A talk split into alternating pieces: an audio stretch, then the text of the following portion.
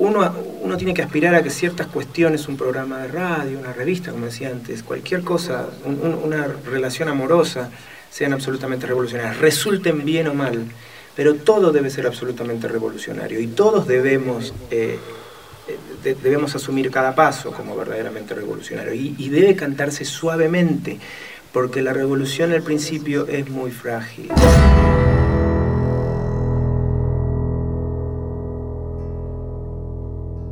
A veces del dolor no se aprende nada, solo duele. La muerte de Gabo Ferro perfora y hay que caminar así, salados por una marea de angustia. Atónitos dar la noticia a una persona amada con quien lo escuchaste, lo fuiste a ver en vivo, lo pusiste en un celular durante el trabajo de parto de tu hijo. Los mensajes de condolencias en la distancia pandémica. Y es que no fuimos sus amigos, solo que su música está en las carnes de nuestra generación, de nuestro palo, de este modo de ver el mundo gusten más o menos sus canciones, moleste más o menos su voz. Se fue Gabo Ferro y nada alcanza. Las canciones quedan, pero no habrá más. Decir que vive, miente. Hasta siempre cansa. Después de unos días de no poder ni ver el lomo de sus discos en la repisa, dar play boca arriba con auriculares. Una sola lágrima pesada cayendo por el parietal tocando el cable, electrificando. No será biografía, necrológica ni homenaje.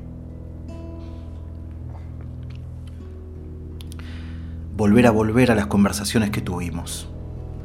Muchas, siempre interesantes, cada vez más afectuosas. Entrevistar a Gabo era un acontecimiento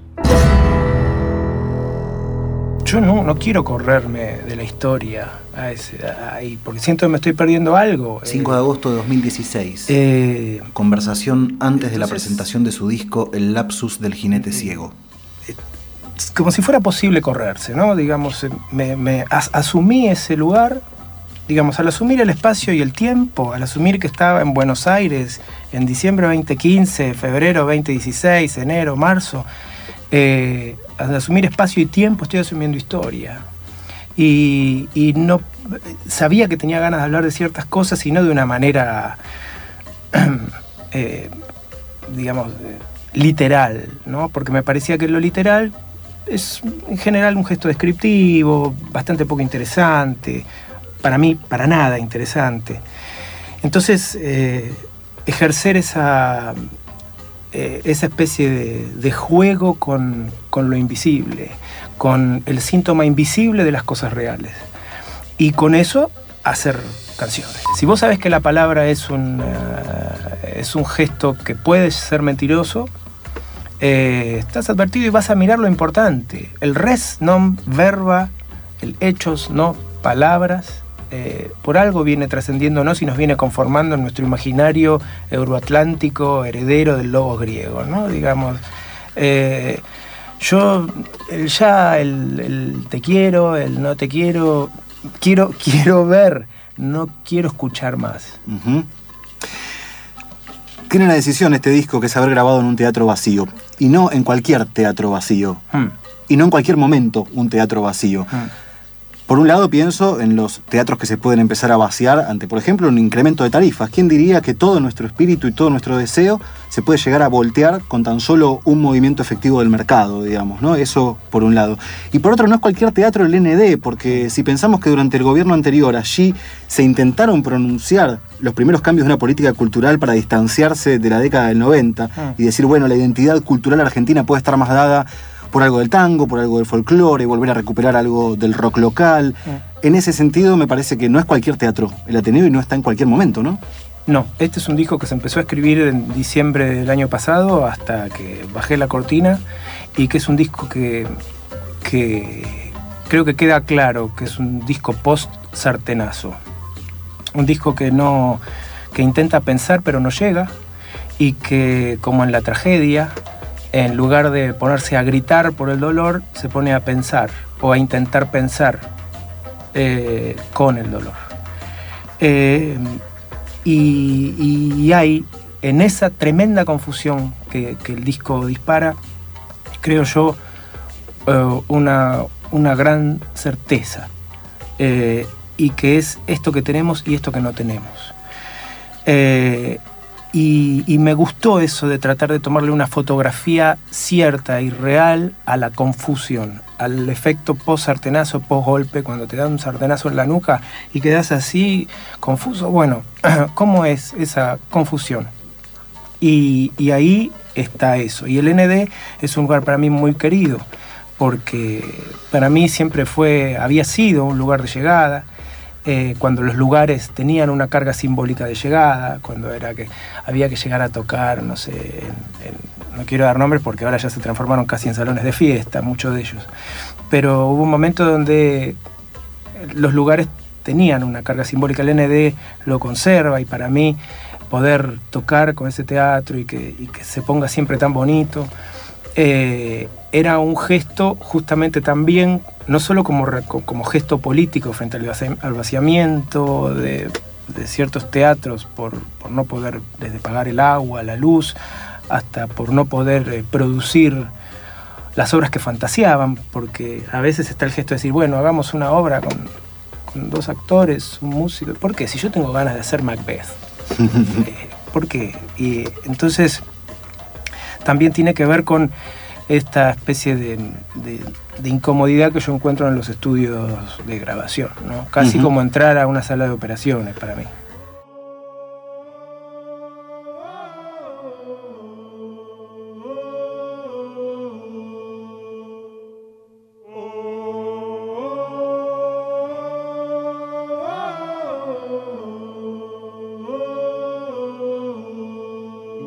Yo soy de los que cree que la, eh, la voz, como nuestro cuerpo, y la voz como efecto de ese cuerpo son históricos. Entonces mi voz hoy no es la misma voz, ni la tuya, ni la de muchos, de hace un año o diez y veinte, donde se hace más manifiesta ¿no? la, la diferencia de esa voz. Nuestra voz es una voz histórica y estos monstruos son monstruos efectos de este tiempo histórico. Y aparte, yo creo de ahí es cuando yo hablo y me pongo un poco a delirar sobre las. sobre cómo cantar, ¿no? Eh, y, donde yo creo que es eso, digamos, uno puede cantar bonito, afinado, etcétera, pero a mí me parece que hay que cantar con todo, eh, y ese todo tiene que ver muchas veces con el detritus de la, con la basura, con el residuo de lo vocal. Hay palabras que no pueden decirse afinadamente, que no deberían decirse afinadamente, eh, a no ser que tengas una intención para eso, ¿no? Y entonces eh, estos son monstruos que por ahí aparecen ahora y que por ahí desaparecerían, pero no lo creo, porque cuando meto algo encantador en mi cajita de herramientas me lo quedo para siempre.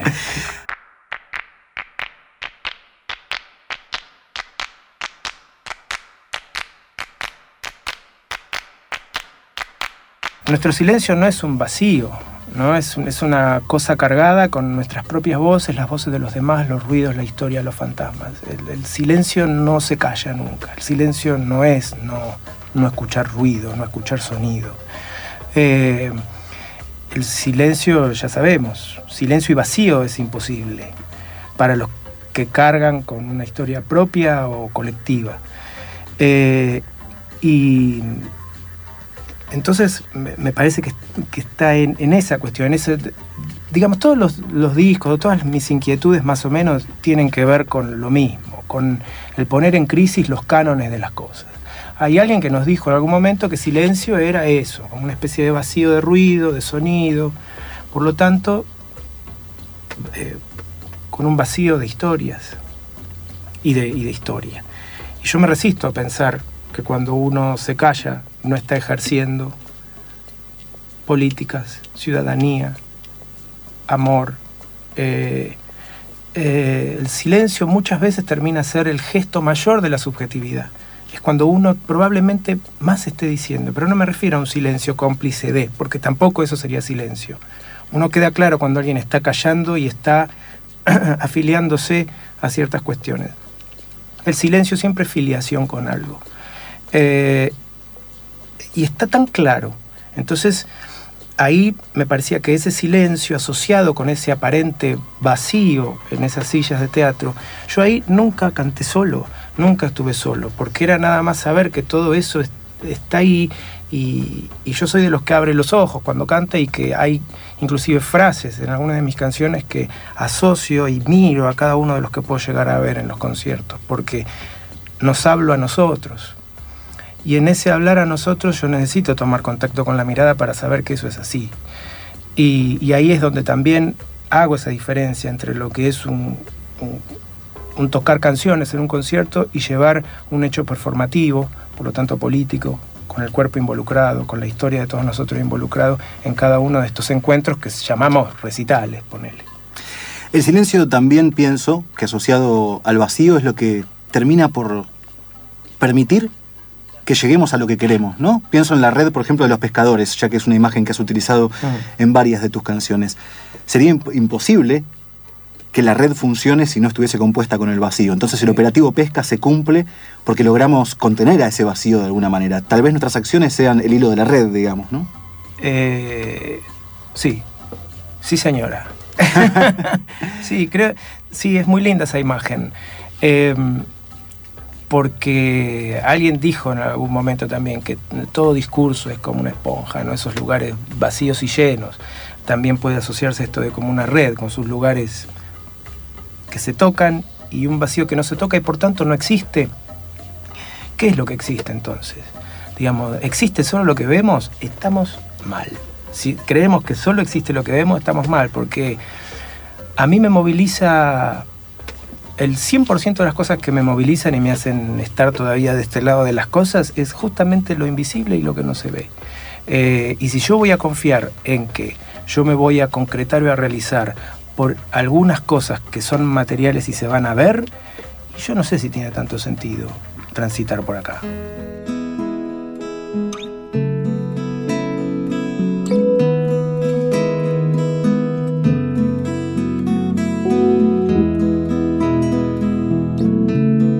Vos abrís la puerta a un diálogo cuando haces estas canciones, quien pasa esa frontera, quien soporta tu voz en una primera instancia, por ejemplo, que es algo que le pasa a muchísima gente, dice, sigo escuchando, me comprometo con esta escucha y empiezo a indagar qué me está diciendo y demás. Lo que ocurre es que tenés que bancarte lo que vuelve, seguramente. Hmm. Y quería preguntarte qué está pasando en términos de correos que te llegan, gente que te para a decirte algo, porque imagino que no serán eh, cholulismos, también los puede haber, pero... No, nunca, nunca, nunca. Siempre es un gesto amoroso superior.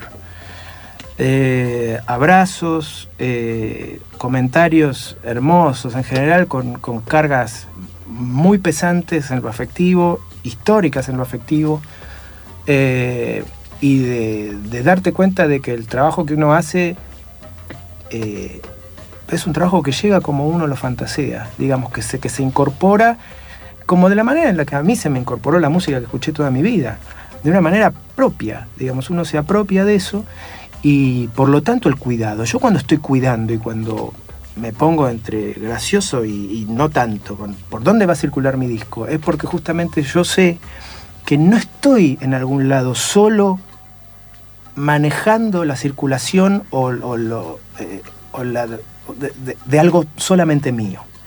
Cuando yo me negué a ciertos festivales, porque atrás decía la marca, yo digo, ¿cómo puede ser que alguien, yo esté haciendo ciertas canciones donde sé que la gente se conmueve profundamente y atrás hay un neón que te está mandando la marca? Digamos, esto es el ABC. No puede ser que alguien se conmueva y que atrás tenga un bombardeo de una imagen súper comercial. No funciona. Y, y, no me molesta, fue, fue un proceso también el de asumir en qué sitios no funciona esto y también sé que esto que manipulo no es solo mío. Y creo que del otro lado se advierte. Eh, y creo que los agradecimientos tienen que ver por muchas veces, y la, devolución de afecto tiene que ver por lo bien que trato la historia de los otros muchas veces también. Y que es porque es también la mía. Te cuentan cosas, ¿no? Pasa como también Uy, sí. Sí, muchas cosas y algunas que no sé qué carajo hacer con ellas porque son muy fuertes. Y hay desde las cosas más cómicas hasta las cosas más pesadas. Claro. Desde eh, acompañar las historias de amor todoterreno, hasta acompañar pérdidas, acompañar nacimientos, acompañar embarazos, digamos, uno se mete en la historia, desde la historia cotidiana hasta la historia eh, más, eh, digamos, estructural por ahí de la vida de ciertas personas. Eso viene pasando hace un tiempo. Me acuerdo del tipo que te pedía violentamente que toques el jardín más bello, ¿no? Ay, con un arma en la cintura. Eso, ese fue un tema. Después se la, se la quitó el arma, por suerte creo, al menos no, no, la, demostró más. Pero sí, eso me interesaba, de, cómo... De, la salida de los estereotipos, de que, de, que este de que este trabajo y estas canciones, inclusive con los libros y con las performances y con las óperas y todo eso, se generaba un público que no era una caricatura. Es muy difícil, digamos, por eso yo me enculé en un momento y casi trompeo a alguien que definía los públicos de las bandas de rock. Y salía a defenderlo porque se estaba metiendo con algo que no podía defenderse y que yo me sentía responsable. Y si hay algo que con la gente que escucha mis canciones no puede hacerse, es una caricatura. Y digamos, si en tu pretensión egotríptica, ¿no? De, de, creer que vos podés definirlo todo, yo te voy a ir a trompear y después te voy a ir a explicar que acá no vas a poder caricaturizarlo nada.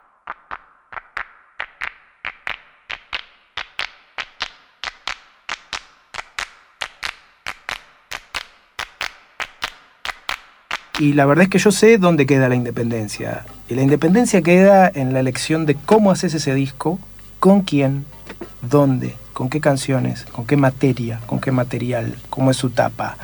Eh, todo eso. Y después en la decisión de cómo ese disco se divulga, por dónde ese disco va a transitar, dónde ese disco va a estar. Si vos sos dueño de elegir todo eso, no veo dónde habría una sustracción de esa independencia para algo existe, digamos, todo eso, eh, y existe también una situación contractual donde vos elegís qué y qué no. Sucede que muchas veces hay gente que se regala completamente y que cree que hay un bien en eso de solo pertenecer a un sello multinacional. Yo la verdad no lo leo por ese lado, digamos, para mí es... Eh, y aparte hay, hay eh, no tomo eso como un bien en sí. Hay gente que, se asocia, digamos, y eso estaría buenísimo que dejara de pasar, o de suponer como que está bien poner la etiquetita de algún sello detrás de los discos o de, ciertas cuestiones, y la verdad que creo que eso es un lugar que hay que problematizar. Porque ¿qué nos dan? ¿Qué nos dan? No hablo de qué nos quiten, porque yo a mí me parece que ahí sí hay una sustracción de la independencia.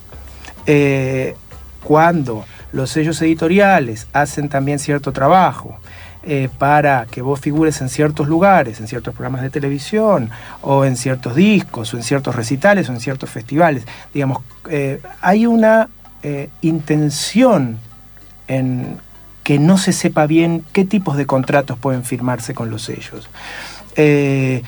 y que hay sellos editoriales, sellos discográficos, distribuidoras, agencias, etc. Es muy compleja la cadena y vos sos dueño de todo. Y es muy interesante cuando vos le planteás a un sello grande, entre comillas, eh, yo sé hacer discos desde la gráfica hasta la fabricación y los vendo y estoy feliz. ¿Qué me das que no sea esto? Porque esto ya lo tengo. Entonces, se genera una cuestión de rearmado y además, cuando vos tenés, como fue en este caso con, Sony, primero que el disco está hecho por mi sello y está dado eh, así, máster de gráfica, máster de audio, y donde quien, quien, quien, las personas que trabajaron, que se acercaron y hablaron con Celia y conmigo, son personas que vienen a los conciertos con frecuencia, que saben, que conocen mi trabajo, que se emocionan con mi trabajo. Entonces, la verdad que cuando yo hablé con, con personas este, que desconocía de Sony fue eso. La verdad que para mí Sony tiene este nombre y este apellido y este cuerpo y se acerca y viene y lo conozco. Y la verdad es que este es un contrato de licencia, no es un yo no soy un artista de Sony Music, eh, digamos es un contrato de licencia breve, de la misma manera como vengo en el 2009 sacando los discos con WiiWi o los sacaba con WiiWi, un sello que adoro también. Pero bueno, sucedía que estaba el reclamo de que el disco en físico no llegaba a un montón de lugares. Y entonces, bueno, eh, poder ver cómo hacer para que el disco le llegue a las personas que están interesadas en diversas partes. La gráfica es una parte interesante de tus discos. Este, Y muchas veces, por ejemplo, fue la no gráfica, ¿no? Uno recuerda a todos los sólidos se desvanece en el aire diciendo, no aguanto más a los diseñadores, no voy a esperar que encuentren el magenta 0.4, salgo con un texto sobre blanco y no me jodan más, ¿no? Este, en este caso lo que nos pasa cuando abrimos el arte, la gráfica, es que nos vamos perdiendo un poco. Y si uno quita la vista de golpe, se da cuenta que está sarteneado. Bien. ¿Hay algo de, esa búsqueda? Absolutamente. el, concepto con Laura Barsky, la diseñadora, fue el, lo psicoóptico, que me dice que lo fundé. digamos, yo no lo creo, pero bueno, digamos, yo quería lograr algo que preñara la mirada y que cuando cerraras los ojos te acompañara ese, ese, ese, aturdido visual, ¿no? Eh, que, que, fuera, que se asociara con, con la situación, ¿no? de cómo el ojo engaña y de cómo se puede preñar el ojo muy fácilmente, con un ratito nada más mirando una imagen, trasladarlo a la televisión, al cine, bla, bla, bla, bla. Y, eh, creo que se logró, porque es algo que inclusive molesta para la lectura de las letras, pero que cuando cerrás los ojos o levantás la vista, esa cabezota, esas letras, eh, están, hacen, siguen haciendo su trabajo en el ojo. Eh, y en otros sitios también. Sí, también eh, enrarece lo que podemos denominar lo real, ¿no? Porque el entorno se empieza a poner raro. Cuando uno saca la vista, básicamente lo que creías que era una pared de tu casa se transforma en arena de repente. Y es que eso es una linda cosa y que intentamos que se nos borre rápidamente. Porque en vez de concentrarte en eso y de decir, mira vos, lo que, lo que hay ahí y que es real, eso que de ese momento que dura, enseguida uno dice, uy, eh, cierra los ojos para que se vaya y dejar de mirarlo. Y me parece que ese también es un gesto. Y eso tiene que ver también con quien se enfrenta al disco. Le propongo jugar. Todo el tiempo estoy proponiendo un juego, un juego peligrosísimo. Y eh, de, sensibilidades y de, y, de cosas, ¿no? Y que bueno, quien quiera jugar, bienvenido. El norte por norte nada, si cuando nos falta eso y ningún mañana es mejor.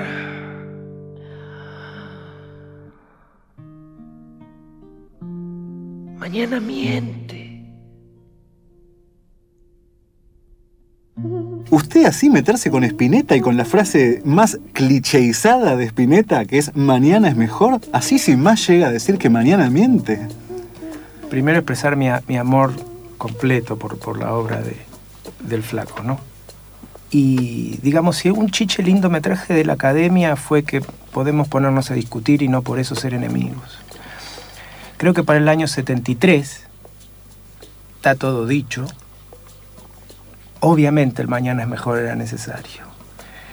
73, 74. Eh, hoy, y asociando con como dice la frase, si cuando nos falta es hoy, ningún mañana es mejor. Mañana miente. Yo necesito ser atendido hoy en esta necesidad que tengo, no mañana. No necesito que me digan que ni el paraíso, que ni después de muerto, que ni el año que viene, que ni, el segundo semestre. Yo necesito ser eh, cubierto hoy, no mañana. Mañana miente, mañana es un chupetín que, me, tratan de, conformar y decir, aguanta que el segundo semestre, aguanta que el año que viene, aguanta que cuando, después de muerto. No, en esos contextos mañana miente.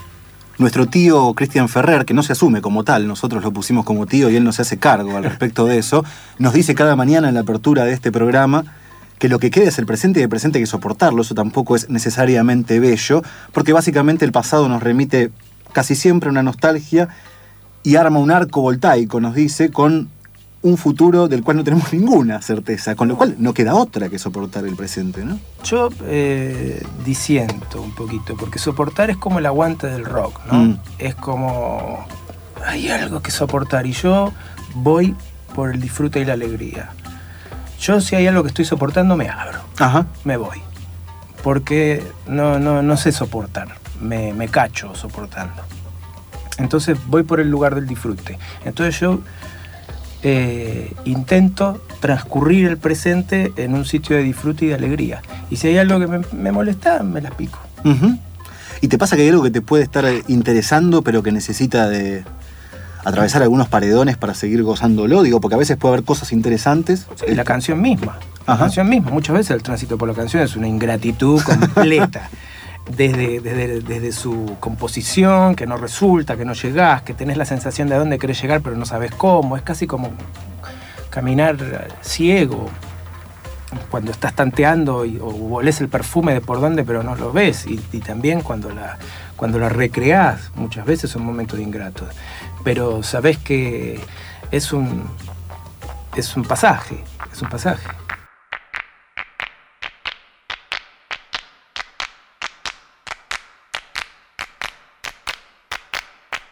La mar en coche.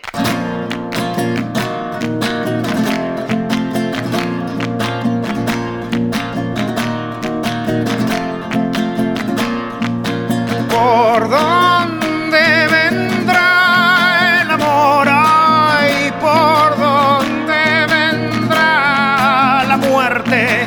Hay las cosas que se esperan y hay las cosas aparecen como la hierba que asoma sin permiso de la mano del hombre que no imagina en la tierra nada que no haya plantado. Yo soy como la maleza que nadie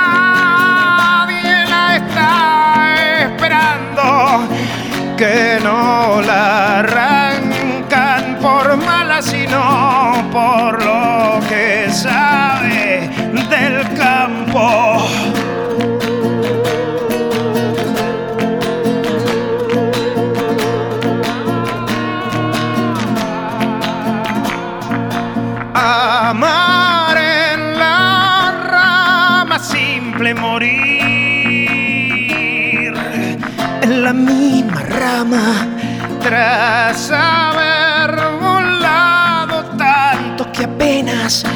que apenitas nos quede a la ah, que aguacero tan extraño que enfría y no moja nada. Si amar fue tomar tu mano y morir, será soltarla. Yo soy como la maleza que nadie, nadie la está esperando, que no la arrancan por mala, sino por lo que sabe del campo. Habrá que encontrar un más allá en el momento en que el cansancio parezca ser ya intolerable. La mar en coche. Espera, acecha, vuelve a morder, vuelve a huir. A veces del dolor no se aprende nada, solo duele. La muerte de Gabo Ferro perfora y hay que caminar así, salados por una marea de angustia. Yo no sé, el mundo puede, puede, puede, estar sin mí fantásticamente, sin duda. El problema está que yo tengo que sobrevivir en este mundo.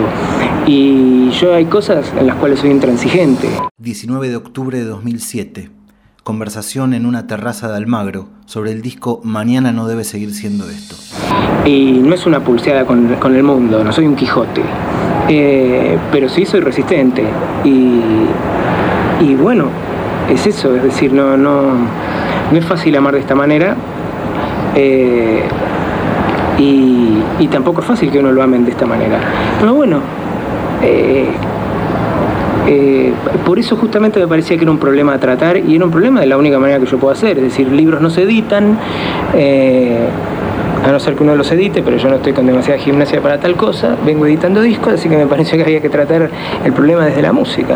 Y ahí está, es decir, cada una de las, de las 12 canciones lo trata y de una manera diferente a lo que se consideraría, por ejemplo, el amor, el amor moderno en términos de, digamos, de los 60, ¿no? Un amor que todo lo puede, no, al contrario, es el amor que tenemos, que no puede mucho, pero lo que puede lo puede.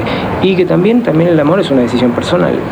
Eh, y, y, hay cosas que me encanta cómo se fueron engarzando naturalmente. Porque en, los temas aparece mucho, aparece, bueno, obviamente, todo este problema, y aparecen términos que no se relacionan desde hace tiempo con el amor. Y que en realidad palabras que no se pronuncian hace tiempo en una canción, como la palabra pueblo, que me encanta cantarla. Eh, y que eh, y, entre otras cosas, bueno, me parece que, el amor no es nada más que el amor de pareja y el amor de madre y el amor y el amor los amores clásicos, sino que el amor es muchísimo más grande y el amor ha sido devaluado de una manera bárbara, bárbara. Y bueno, hay que traerlo de nuevo, viejo. Hablar de amor no es marica, hablar de amor no es light, hablar de amor es, es, es, eh, algo muy poderoso. Porque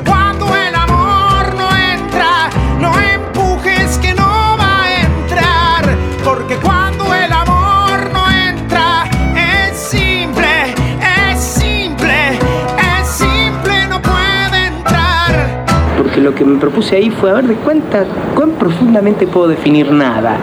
Y, me, encantó eso, esa canción como ejercicio. Y de paso, fue la, eh, una manera de hablar amoralmente de estos encuentros furtivos ¿no? que, uno puede tener. Porque generalmente estos encuentros en la canción moderna están tipo, bueno, nos encontramos furtivamente para amarnos, pero tú, tú tienes, porque claro, es así, ¿no? Hay que meter en todo el mercado latino, tú tienes tu tu amante, yo tengo el mío, pero nos encontramos furtivamente, pero nunca tan terriblemente como para no recordar el nombre, no saber al lado de quién estás durmiendo. Entonces me parecía que había que llevarlo un paso más allá y tratarlo de una manera absolutamente amoral, no ni moral, ni moral, ni con ninguna pátina moralina pelotuda, sino justamente de decir, yo voy de paso, vos vas de paso, está todo bien.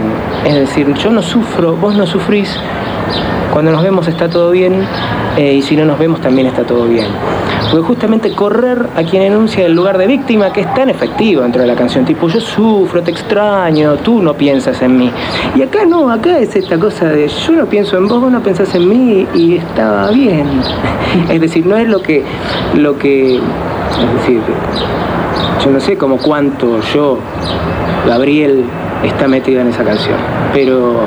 Eh, pero es una cosa común y tenía ganas de contarla y sobre todo de hacer ese ejercicio de definir qué es esto, ¿no? Pero bueno, me ha pasado, así que como me ha pasado puedo contarlo. Porque estamos de paso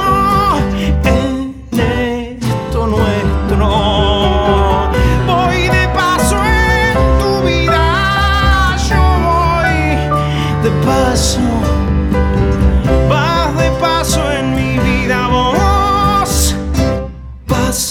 de paso.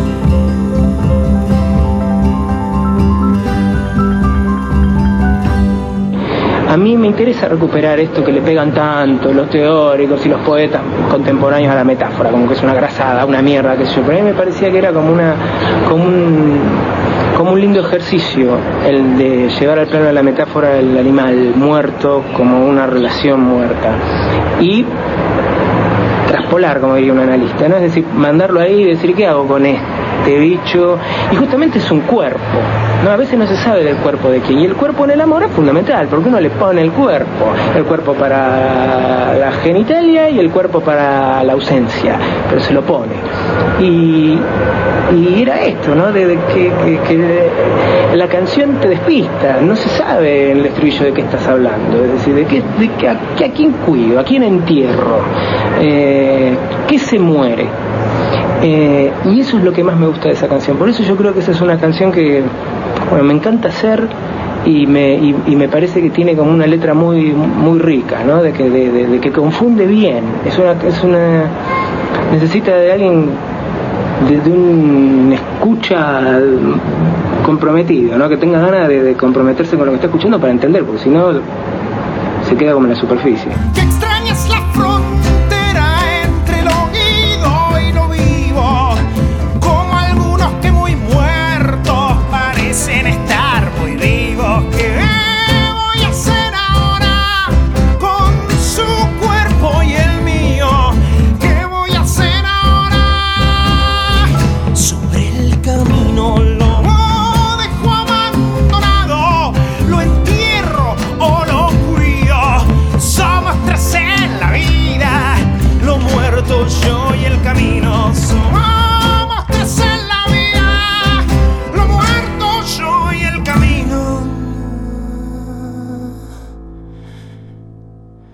Septiembre de 2012, grabación de Hay Asesino, canción que Gabo compuso especialmente para el disco Cuerpo, canciones a partir de Mariano Ferreira. Escribir la canción fue una manera de ordenarse eh, lo, que sucedió con Mariano y de ponerse a, a pensar un poco menos terrenalmente la cuestión. Maldita alarma, tu puntería.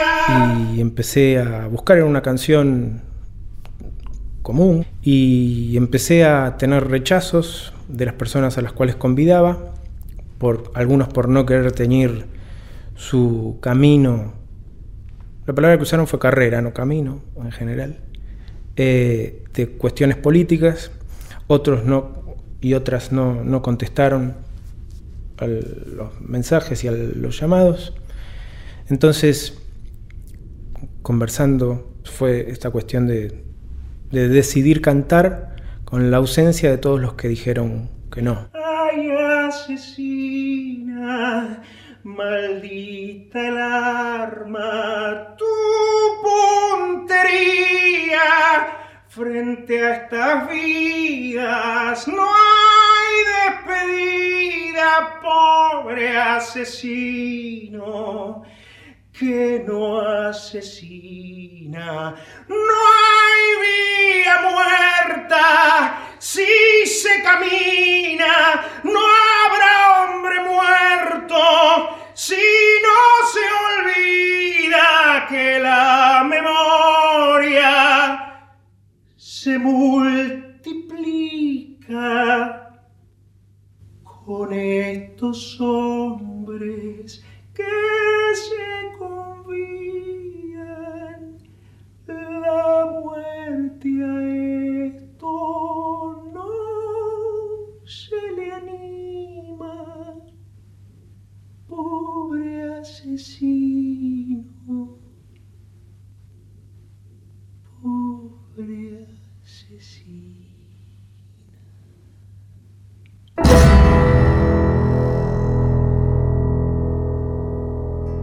no, la guitarra, primero, cuando uno no piensa y se cree que es independiente, eh, la, cuestión está en estar solo con la guitarra en el escenario, supuestamente. Primero de noviembre de 2013. Conversación sobre el disco La primera noche del fantasma. Y después te das cuenta de que hay también un, en busca de esa síntesis que puedes estar sin la guitarra.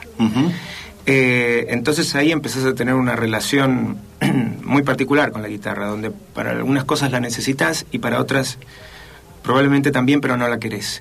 Entonces hay momentos de la canción donde realmente estoy en otra dimensión y tengo que volver para pensar cómo carajo se hace un la bemol.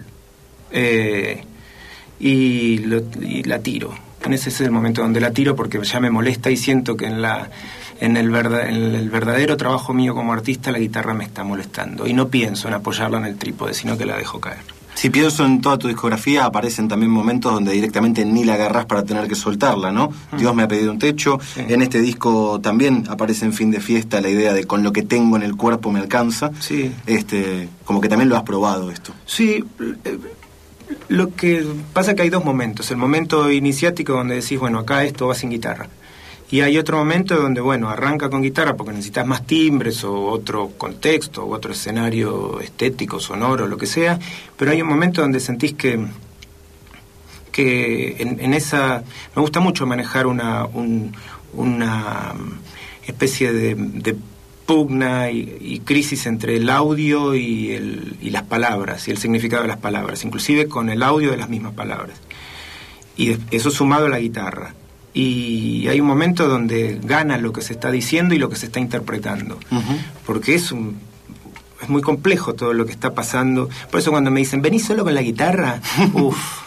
Eh, sí, ni más ni menos. Se puede agarrar los grandes temas de la historia de la humanidad y sobre eso trabajar toda una vida, ¿no? El amor, la muerte. Medio tema. Y creo que ya amor y muerte son suficientes para dos vidas. este, y en este caso, el amor, me parece que cuando se lo desnuda del mercantilismo y de la genitalia, de esa manera de entenderlo, asoma de una manera muy feroz. Para vos, ¿qué queda del amor cuando lo desnudamos de esas dos características más obvias, que son las verdades capitalistas, ¿no? De el coger este, y el vender. Sí, y, al principio para algunos, los que tenemos, que venimos de una familia supuestamente con una praxis eh, católica, queda el cristianismo, es decir, ese, ese humanismo que se confunde con ser un buen católico. Cuando el amor queda en ese estado de pureza, eh, se entiende como el amor católico.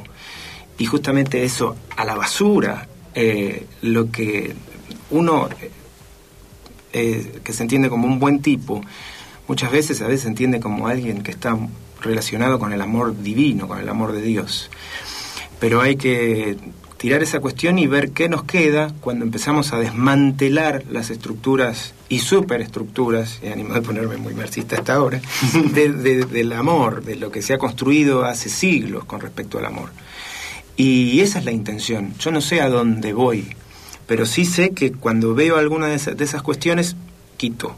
Y veo que me queda y me sorprendo y me admiro y me regodeo en esas cosas y trato de escribir sobre esa sensación. Son puras sensaciones, no tengo nada claro. Un amor que sigue sin tener género en toda la obra de Gabo Ferro, no está ni dedicado a ella ni dedicado a él, ¿para qué? Incluso puede estar dedicado a una cosa, a un objeto, a lo que sea. Y yo te hablaba de para mí una costura posible que tiene este disco en una tríada de canciones, que una es No te alcanza, la otra es ¿A quién?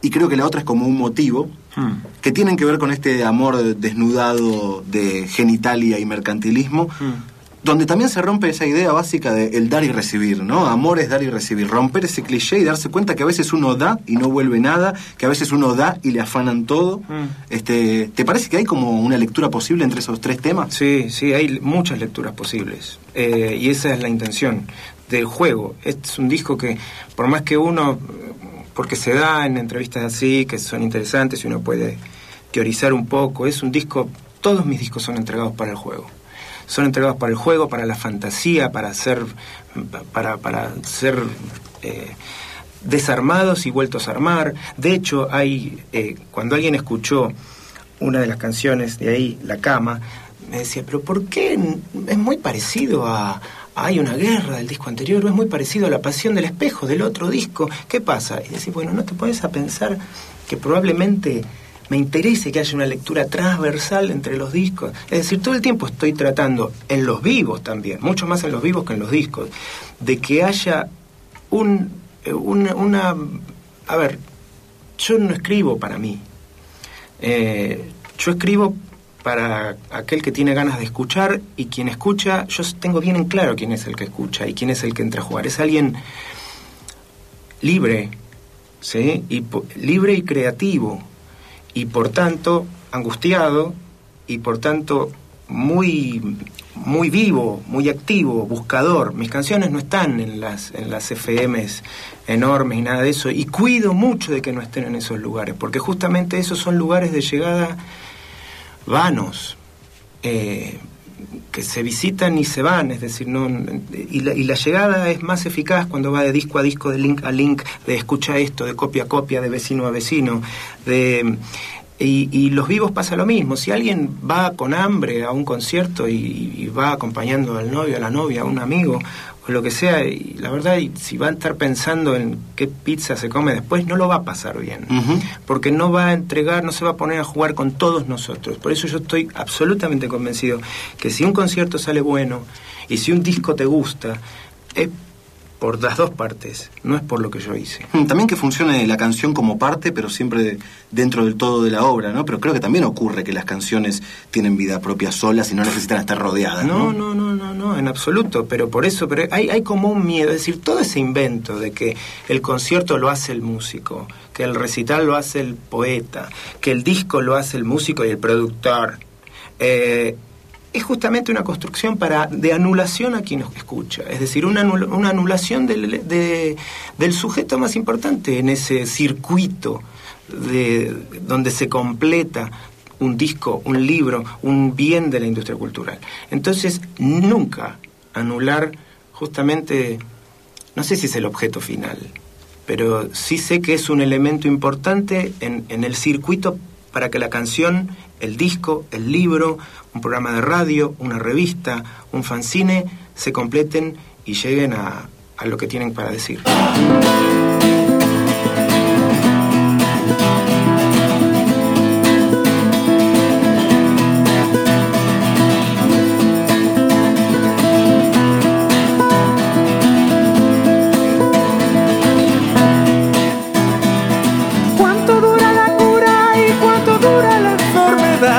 Desde cuando lo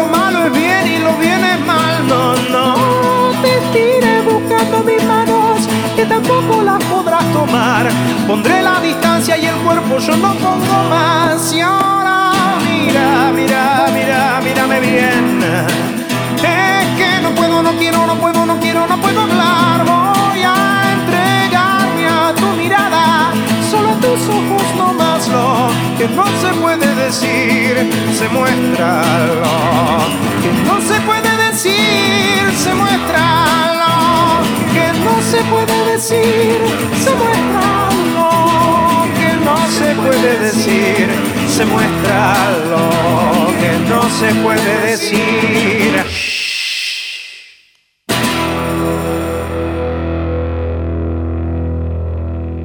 ver, lo digo sin ánimo de pedantería, lo digo con la misma intención que me dicen que canto horrible, yo puedo cantar lindo. Yo puedo cantar bien, tengo formación para cantar bien, puedo sacar una voz bella, pero hay muchos que intentan llegar a la belleza desde una estética ya moldeada, culturalmente moldeada desde el siglo XIX básicamente. Eh, a mí me interesa la no belleza, me interesa qué pasa cuando en lugar de cantar afinado emita un ruido. Yo no puedo decir dolor como Pavarotti. Podría, pero no quiero. Me parece que no corresponde. Y estoy en un lugar verdaderamente independiente. Y en ese lugar verdaderamente independiente elijo trabajar con los materiales que a mí me gustan. La, idea es eso, es esto, ¿no? Es decir, yo cuando, de hecho, tenía mucho frío, cuando reproduje eso y la verdad que es este sonido de las palmas produciendo calor. Y me parece que justamente de eso se trata. Cuando mi grado cero es el grado cero real. Eh, o al menos el que la cultura me permite donde esté, con estos sonidos, con estas cosas. Eh, y, y, de ahí arranco. Mi grado cero no es un cuarteto de rock, ni, ni yo con la guitarra, es el silencio.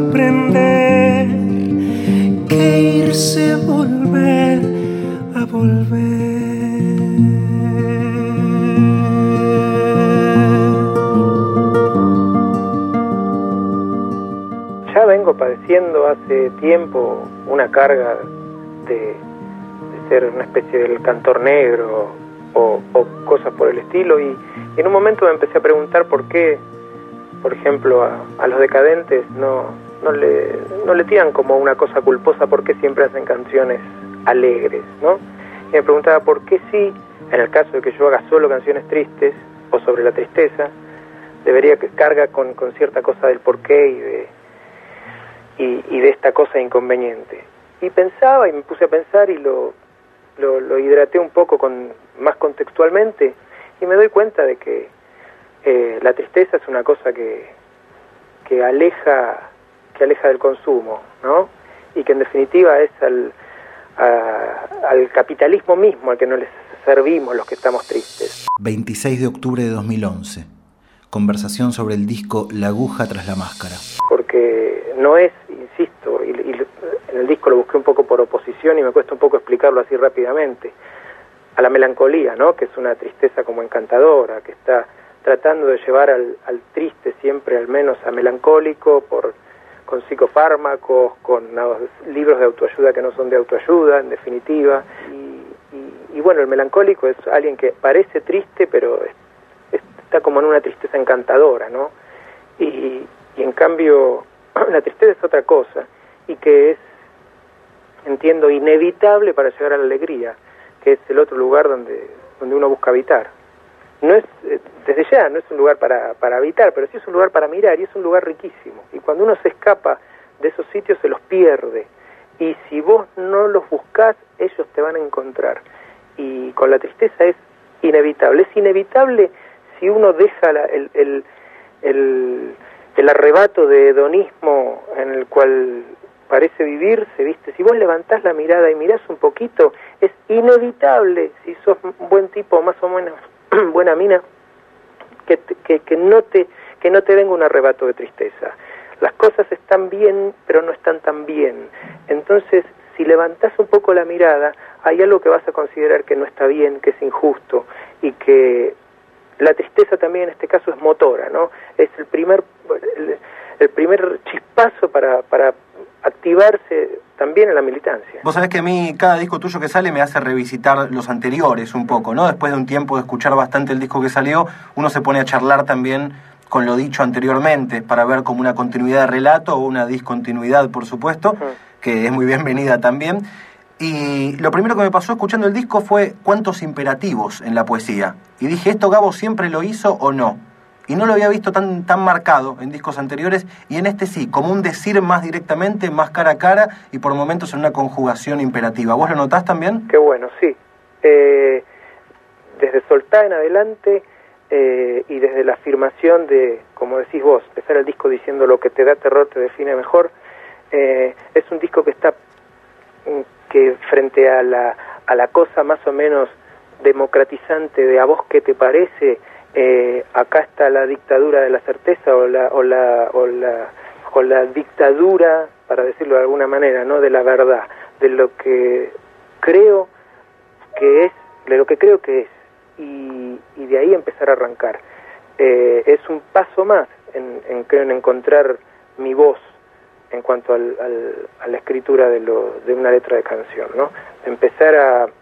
que encontré un lugar eh, digamos, más firme, para instaurar un arranque, un, grado cero, digamos, para decir, esto es así, para mí. Eh, y antes daba el lugar de discusión más o menos dentro de la canción. Ahora el lugar de discusión está en un, como en un fugado, está fuera de la canción. Y creo que porque cierto dolor me dio derecho, o me tomé el derecho porque cierto dolor me, me, me puso en un lugar de sé antes podía hablar de cosas más o menos y pensando cómo podían ser, pero esto que a mí me tocó eh, eh, es así y hablé desde mí. Eh, es un disco que, tiene un yo que no tenía desde, por ejemplo, Amarte a partir del 2008. Hay miedos que espantan, que van a volver, hay otros que están, pero van a ceder, hay riqueza y pobreza y hambre y tanto que un verso no alcanza para decir cuánto. Si vuelve, si va, se queda o si está, si recuerda a veces o va a recordar si vive con alguien, si ha muerto con alguien, si está. Si está. Lo que te define mejor. No te asustes, no sirve, no te escapes. Volvé, volvé, toca, míralo dulcemente esta vez que hay tanto de él en vos, pero hay más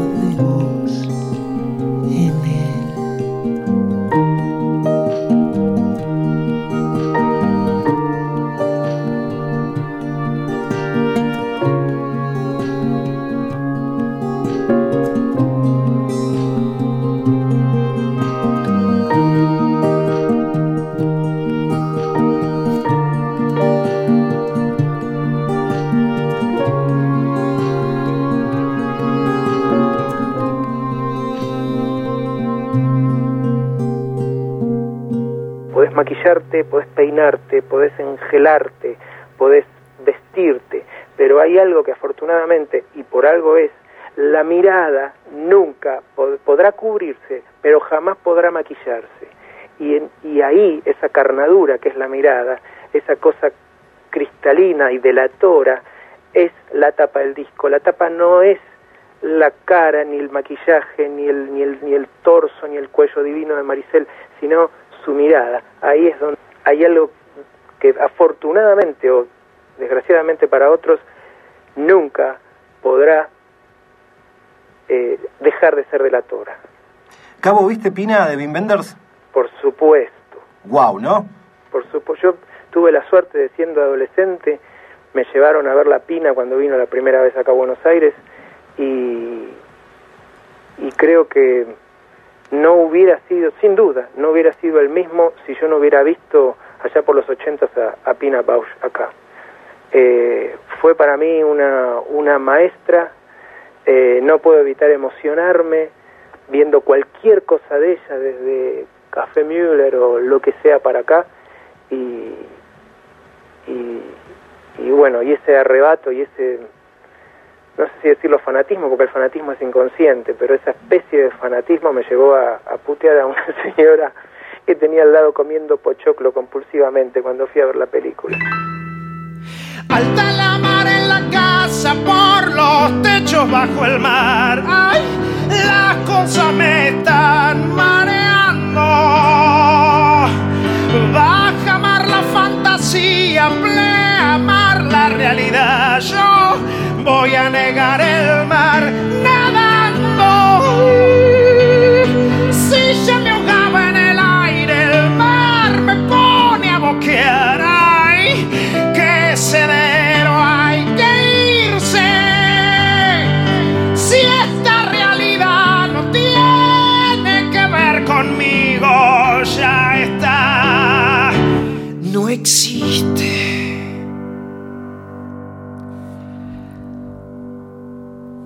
Y a veces del dolor no se aprende nada, solo duele. La muerte de Gabo perfora. Y hay que caminar así, salados por esta marea de angustia. Se fue Gabo Ferro y nada alcanza. Las canciones quedan, pero no habrá más. Decir que vive, miente. Hasta siempre, cansa.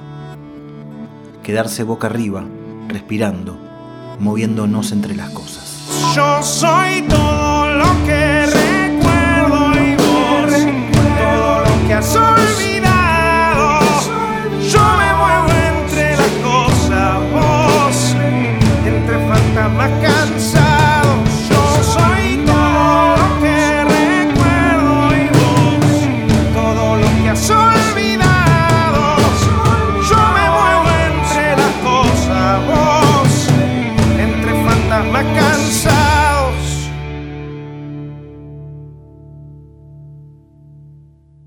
Dedicado a Celia Coido y a Alejandro Pugliese.